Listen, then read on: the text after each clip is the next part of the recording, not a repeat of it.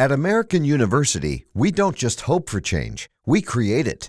We don't just dream of a better world, we make it a reality. With a graduate degree from AU, you'll access expert faculty and connections throughout DC to develop skills and experience to turn your passion into purpose. And that purpose can make all the difference in your career. Discover the difference a degree makes at american.edu/grad school.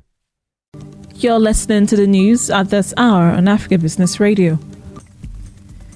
Ethiopia's Prime Minister Abiy Ahmed has declared a state of emergency in the country to help curb the spread of the new coronavirus, his office said on Twitter. The Prime Minister's office on Wednesday said the decision was taken after considering the gravity of the COVID 19 in the country. And that was the news at its time on Africa Business Radio.